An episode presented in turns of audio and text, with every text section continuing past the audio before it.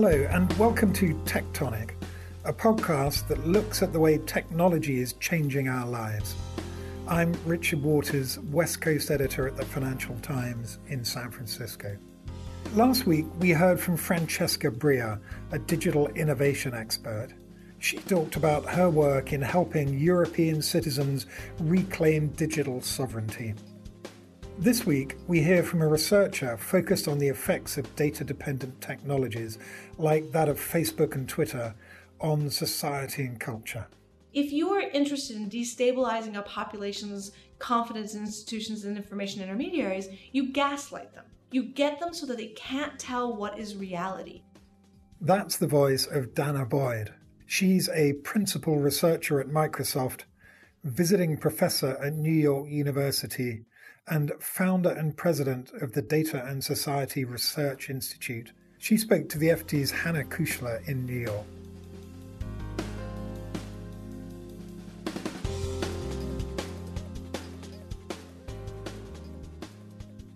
So, thank you so much for joining me, Danah. First of all, I, I thought this was fascinating. Data and Society held a workshop called Who Controls the Public Sphere in the Era of Algorithms in February 2016. And one of the questions in the blurb appeared pretty prescient. You said, Can Facebook determine the outcome of the US election? So, what made you worry about what we're worrying about now all the way back then? The funny thing about studying people's use of technology is you get to watch how people try to manipulate it uh, for all sorts of purposes. And, you know, for me, a lot of these threads go way back. They go back to the earliest days in which I was studying social media. And I spent the better part of the 2000s looking at how people were trying to alter algorithms for economic gain, political ideals, or just plain entertainment. Um, so, fast forward to the point of 2016, we were very interested not just in what the companies could possibly do, where we felt like there was a lot more boundary set in motion for them, but what people could do to the company's architectures. In some ways, I don't think this should be surprising, although I fully admit that it has become surprising. Search engine optimization is at the beginning of search engines. Political campaigns have built social media, you know, efforts uh, you're early on. And some of those are extraordinarily manipulative. I think what's different now is that people are waking up and recognizing that decentralized networks who are not part of the current political establishment can coordinate through network technologies to play a role that historically only really powerful actors once were able to play. Yeah, and I think when they're waking up, they're not really sure what we can do about it. Do you have any ideas? Looking at what's going on, I think it's important to go back to the roots and ask why. Why is it happening? Who's participating under what conditions? And, you know, what are those root factors? And the reason I say this is that most of the discussions of what to do now are band-aid fixes, right? Moments where we're like, oh, somebody's made money over here running, you know, misinformation, you know, campaigns. Let's stop the money-making efforts. And while that's totally reasonable, I think the roots are really critical part is what is happening culturally in an American context. Now, I'll put it in American context first, but there's you know different parts around the world. In the United States, we've seen strategic efforts over a very long time to fragment the American polis, right? And that has occurred both at a very specific and localized level in that, you know, US military, which used to bring people together across geography, had actually plays not nearly the significant role that it once did. So that moment of getting to know people that were different has collapsed. Ever since the late 70s when we went to 24/7 news media, and we started to see monetization and, and in particular financialization of our, our media ecosystem, we've increased the level of opinion making in our media and it's become polarized in its opinion making. That's only been further magnified in the US by the lack of local news, uh, which of course is connected to financialization and hedge fund takeovers.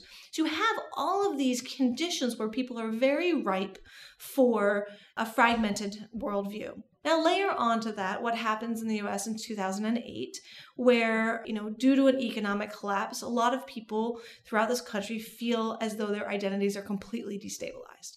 They don't know what their future is. They're scared about economic conditions. And regardless of whether or not we actually saw a massive increase in inequality, we saw a massive increase in perceived inequality. And the result is that people felt more and more tribal. So we've been already had the conditions to be polarized, and then you create a tribal dynamic on top of it. And then you go forward and you have a next generation. You have young people who are looking out to their future and seeing limited access to economic possibilities, huge debt to go to universities, you know, etc.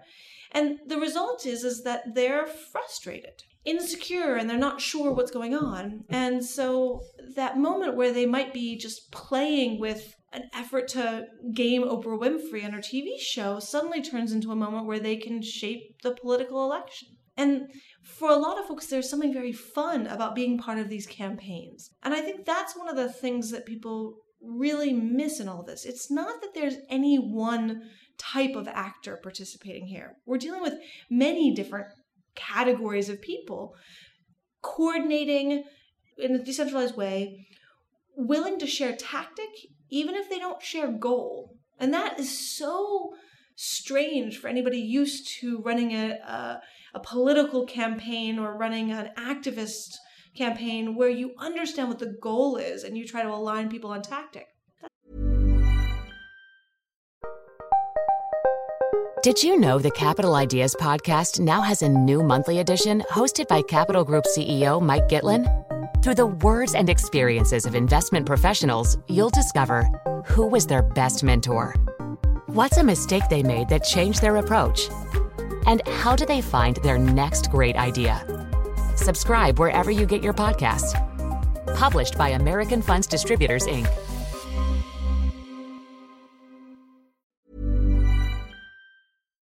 happening here. So you think that the the way that we're talking about it at the moment, we're talking about Russian actors as if they are just a separate, discrete entity that is, you know, sitting in some kind of FSB building somewhere, interfering with elections. You think that we should see it as much more fluid and connected to other issues, and maybe not addressable solely by changes in technology. I believe that there's a lot of different actors, including foreign state and foreign non state actors. Even when we're talking about who are the Russians, we're quickly going to the Internet Research Agency, which is a well known troll farm who is notorious for leaving tracks everywhere. They're not even trying to hide. That's why they're the easiest to identify. And they definitely have relationships with the with the Russian state, but are they the Russian state? That's not so clear. And so what happens is when you have alignment there that may not actually even be the state. Where my guess is we're also seeing state actors and we're seeing other non Russian state actors, but we're also seeing white supremacists and white nationalists, and we're seeing Hindu nationalists, and we're seeing conspiracy theorists, and we're seeing teenagers, and we're seeing all sorts of different groups all throwing spaghetti at the wall trying to see what sticks. What's notable about their efforts is that they're trying to find vulnerabilities in our media landscape. And that means both our social media landscape and our news media landscape. So they're trying to find the moment where journalists will actually propel their views and scale them and amplify them by either, you know, repeating a message that they're trying to get out there or by negating it, knowing full well that the boomerang effect's in play, which is that if you don't trust a news media outlet, and a news media outlet tells you something, you might think there's actually something true to what they're trying to negate. They're also looking for vulnerabilities in social media, and their relationship to social media is different dependent on the platform. You know, with Twitter, it's actually mostly about trying to get to journalists, not trying to get to the mainstream public. And so some of the most, you know, common tactics I watch are these sock puppet accounts, these fake accounts, who tweet at journalists not to tell them to follow a link or do something, but asking questions. Asking journalists a question for which you know that the journalist is like, oh, is there something there? And starts Googling it, having found then the YouTube video and the blog post that was set up for the journalist to find. They're targeting an amplification agenda. Now, with Facebook, we're dealing with a different environment. That's all about trying to get information to spread. But what is the end goal, right? So, one of the things I think that will come out as we watch the Internet Research Agency, the Russian affiliated corporation, you know, and their campaigns on Facebook, there's nothing common about the kinds of ads they put out there. They have ads that are pro and against pretty much every position you can imagine. What they have in common is a general sentiment that you should not trust the media and you should not trust the government of your own country. So the narrative that they're putting out there is not one to propel a specific belief, but to ask people to question everything. That's also a form of critical thinking. That's also a narrative that we encourage in our education system. And so we're seeing these coupling of frames happen at scale. And there's no doubt that you know, internet technologies mirror and magnify the good, bad, and ugly of every part of the system. And that social media platforms are part of it, as are news media platforms. The question is, how do we deal with it as a systemic issue rather than thinking that we can solve it by any one actor doing better or going away? So, do you think that the media needs to be better at, rather than just throwing its hands up and saying, oh my God, there's so much misinformation out there, of actually trying to track misinformation and making sure that it doesn't amplify it? I think it's imperative for the news media in particular to step back and recognize that they may be part of the ecosystem, they may be being gamed, and to figure out what stories they should not be amplifying. Consider this it used to be common amongst journalists to not cover when people died by suicide. Why? Why did journalists not cover it? They didn't cover it because they were concerned that they would actually create you know replication. We'd seen a ton of studies showing that the more journalists talked about suicide the more people then went and tried it. So the worst thing you could do when you were covering the death of a celebrity which was in itself a newsworthy story was to highlight that they had died by suicide. We've actually undone that strategic silence we have seen that manipulation occur in a variety of domains. Islamicist conversations. What do we cover in terms of beheadings or in terms of any ISIL or ISIS related content? It may be newsworthy, but how do we not use our platforms to radicalize? And I think that's really imperative for you know news media actors. For social media actors, I think a lot of it is trying to identify this new form of gaming. And in some ways, I think of it as a security vulnerability. So we have historically understood security as an access issue. Um, something like the Equifax breach, where the issue is getting access to people's data or information. But there's a new form that has emerged because of these algorithmic systems, which is data injection uh, adversarial attacks. And so I think that just like you know companies had to start thinking about search engine optimization and who was trying to mess with their systems at scale, we also have to look at it in this light. And I think we have to get innovative. But I think the most important thing to realize is that we will never fix it. One of the reasons for taking on a security mindset is to realize that it's an iterative and evolving process. As long as we have people that are interested in bringing down institutions and information intermediaries, we're going to have these vulnerabilities. And so we need to get smart about how we evolve our understandings with it rather than thinking that we can find the silver bullet. So, if we're trying to learn from the security industry, do you think we should be doing things like having red teams, which is what the security industry does to have teams which their whole purpose is to try and penetration test, see where they can get into the network? But instead, you know, this might not be finding the, the loophole, but see how you can make use the network for impact. I'm a big believer in red team, blue team efforts. The tech industry used to believe in the culture of test, which is that you would do quality assurance assessments of a system before it went out there. One of the things that social media changed back in the early days of Friendster was to let the public actually do the test for us, um, to roll out a new feature and find the bugs because of something that broke when it was live on platform. I think that that is now, you know, costing us tremendously.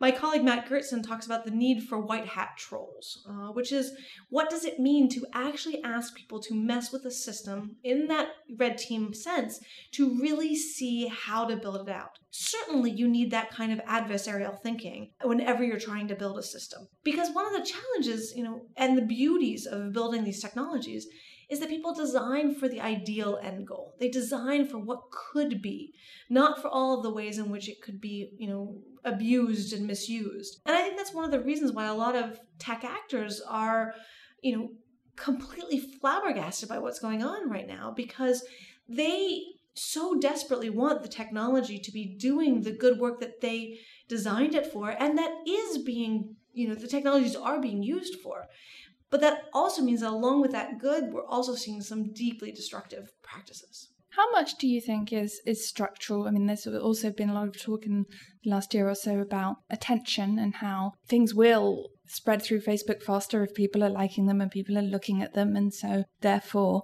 that's really plays into the hands of anyone trying to disrupt the system.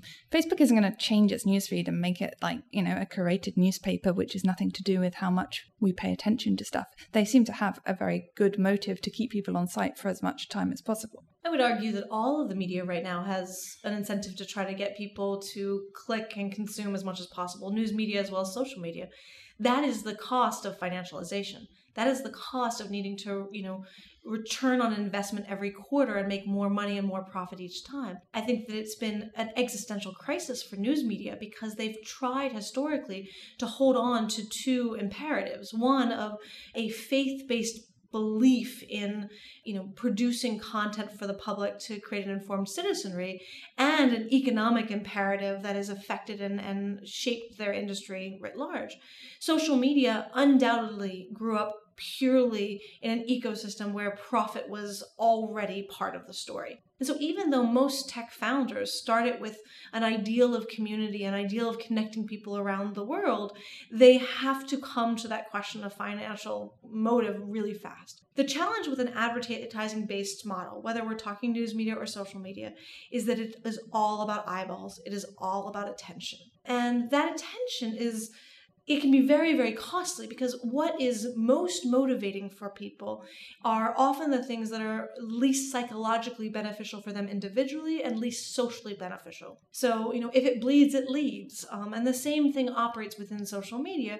We see this content that makes you, you know, emotionally responsive. And indeed, one of the biggest challenges for polarized content is that people hate post. They throw content into Facebook to express their, their anger and their frustration about what some other might believe. And as a result, they help propel content that is extraordinarily costly. And I think that's where the amplification mechanisms on social media are not just the platforms themselves, but the way in which the public as a whole becomes a part and parcel of that amplification channel. Um, which is also one of the reasons why we have reached an emotional exhaustion uh, with consuming a lot of news content at this moment because it's just overwhelming. And that's one of these broader geopolitical environments because, again, you can manipulate that. You know, if you are interested in destabilizing a population's confidence in institutions and information intermediaries, you gaslight them. You get them so that they can't tell what is reality. And one of the best ways to do that is to overwhelm them. And in an ecosystem that is written, you know, driven by attention and driven by eyeballs on site, of course that's very easy to do. So I think it's exactly accurate that this is a lot about attention. And attention is connected to financialization. And do you sense any kind of backlash brewing against the amount of attention that we give to social media? So there are certainly individuals who are sick of it and, and opting out or trying to go to environments that are filled with kittens and, and babies. There's also simultaneously a lot of very public you know critique of you know social media in particular. Calls for regulation calls for companies being pressured into doing you know different changes to their product. And you know that is all coming from this very heady moment where people can't tell which way is up but the broader challenge, I'd say, is that when people are in a state of true emotional exhaustion and they're calling for change, they're not going to find solutions to the structural problems. They're going to be looking for the band aids for the moment. And I think we're going to build a lot of band aids for the moment right now. I don't think that there's any way not to because it's it's politically necessary for for government, for industry actors, for a whole variety of civil society groups. But I, am just hoping that we can use this point of exhaustion and point of frustration and, and people wanting to be out of this situation to propel into a broader and more systemic change around how our media infrastructure operates and how we band together as a society. And that's that's a longer term project and one that I I don't know that we've even begun. Yeah, people briefly quitting Facebook after the election isn't going to change that. The other thing that there seems to be a lot of attention on, you know, something that we've known we're moving in the direction of huge amounts of data being sucked up about us for a long time, but I think the recent developments in the advancing of machine learning has made people more concerned that the amount of data that's being collected about them might be used for things that they don't really understand at all. I mean, do you think this is a kind of exciting moment or a worrying moment in terms of data? I think it's both. You know, let's talk about the positive first we are on the precipice of a whole set of advances in medicine that are only made possible by sharing tremendous amount of data so that we can understand things like the growth of cancer. The possibilities and potential of precision medicine are phenomenal. And we want to remedy the potential harms, especially in a country that connects medicine so deeply to an insurance profit motive. But we want to make certain that we can develop innovative remedies for people who are suffering from from terrible diseases. And so I'm extraordinarily excited about the amount of data that we need to ingest and build the advancement in machine learning um, and neural networks technologies in order to get there. That's phenomenal. On the flip side, we're using these same types of technologies and the same obsession for data to amplify practices that have had long and historic problems. Think about what we're doing in the criminal justice ecosystem. Criminal justice has been a disturbing and and fraught uh, sector from the beginnings of this country, right? And not to mention the degree to which it is, which it is extraordinarily racist and destructive we have more people incarcerated in the United States now than we had enslaved during the height of slavery. Like, it's a terrible situation. So, when we introduce technology and amplification mechanisms into that space,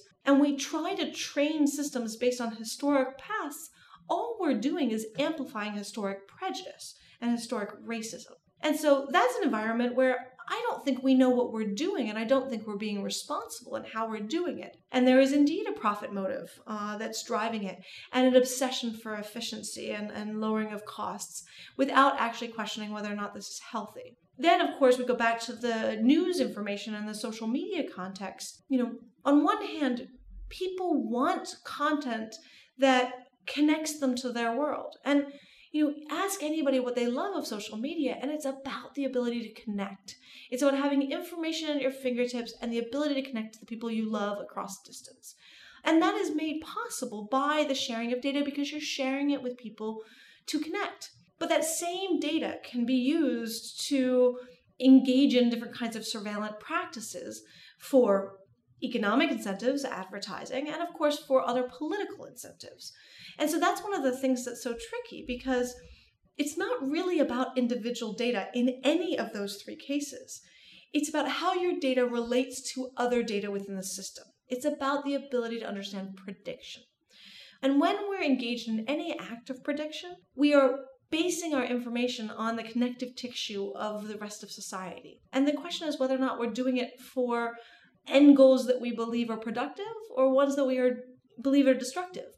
And one of the biggest challenges is that not everybody agrees on what those end goals should look like. And and do you think we'll see, you know, we talk a lot about personalization. Do you think that we'll see filter bubbles coming out of the realm of, of Facebook and, and coming into all sorts of realms? I mean, for example, there's been some interesting stories written about personalized pricing on Amazon. Do you think we end up, you know, in this situation where we actually have constructed different realities for everyone? Humans self segregate because it's comfortable we find people that are like ourselves. And, you know, lots of sociological and psychological literature has shown time and time again that given any form of choice, we go to a world in which we have as homogenous of a uh, surroundings as possible. And the challenge is that what Facebook has been designed to do is to amplify your desires.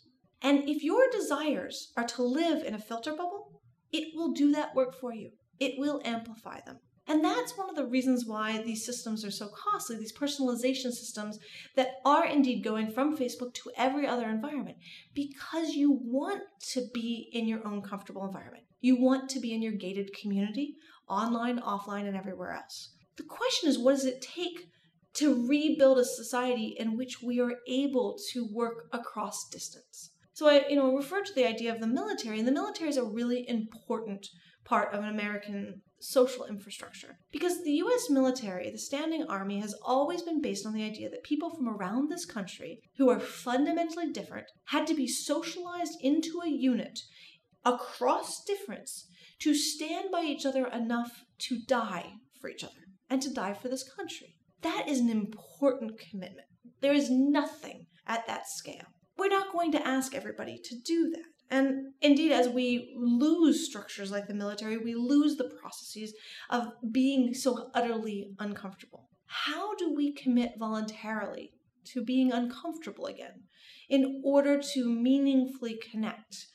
That's going to be the solution to personalization, the counter to personalization. But as long as there is an economic imperative to giving people what they want, we will see personalization produce filter bubble after filter bubble. I'm going to slightly change tack now. One of the other issues that the tech industry has been dealing with a lot in the last year or so, uh, or at least has become public in the last year or so, has been conversations about people speaking out about sexual harassment from VCs and other tech leaders and senior men in tech. And you wrote quite movingly about your own experience with inappropriate propositions from tech entrepreneur Mark Cantor.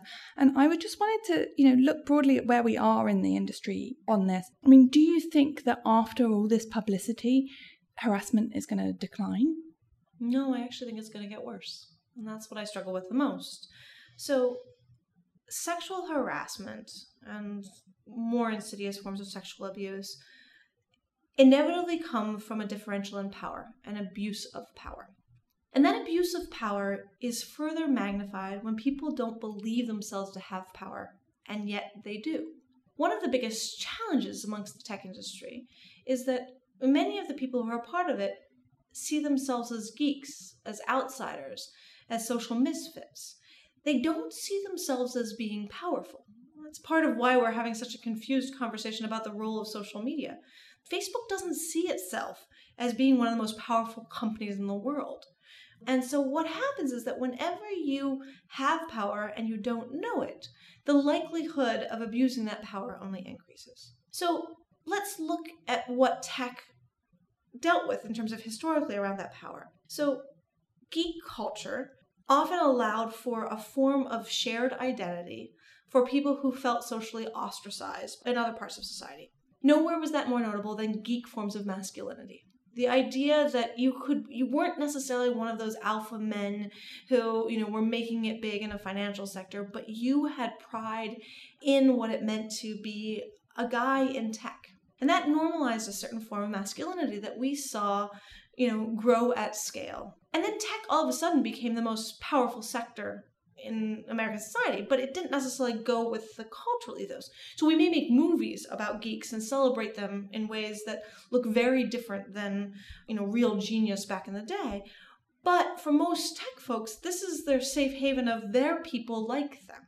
And now we're asking hard questions about who gets to be a part of tech because tech has so much power. We're asking why are there not more women in tech? We're asking why are there not more people of color in tech? And those are very important questions to be asking. But for a lot of people whose identity is wrapped up in what it means to be in tech, they're basically feeling as though they're being under attack for not being acceptable enough. The same attack vectors that actually made culture emerge the way that it did. And unfortunately, what that has meant is that not just at the highest levels of tech, but the whole way through tech, we are seeing increased kinds of misogyny, increased kinds of sexism. And all it takes is a little moment when, you know, a mid level engineering manager has been told and incentivized that they need to be more diverse in their hiring practices. And they have an interview candidate that they don't believe is as qualified as a male candidate, and they're pressured by their boss to hire that woman. And that is a radicalization moment. That is a moment in which anger and resentment and misogyny start to brew. And so, one of the challenges for me is how do we get through this? Because our current incentive structures aren't working. Our shame structures may push out individuals, but they don't address the broader systemic issue. And I think it's going to take a lot of hard work to do that. But the most important work is going to be in getting buy in writ large from people to realize that we have to collectively rethink what the culture of this industry is. And that's going to be hard for a lot of people who are deeply wedded to the current culture. Yeah, there's so much hard work to do. Thank you so much for taking the time to speak to me. Thank you for having me.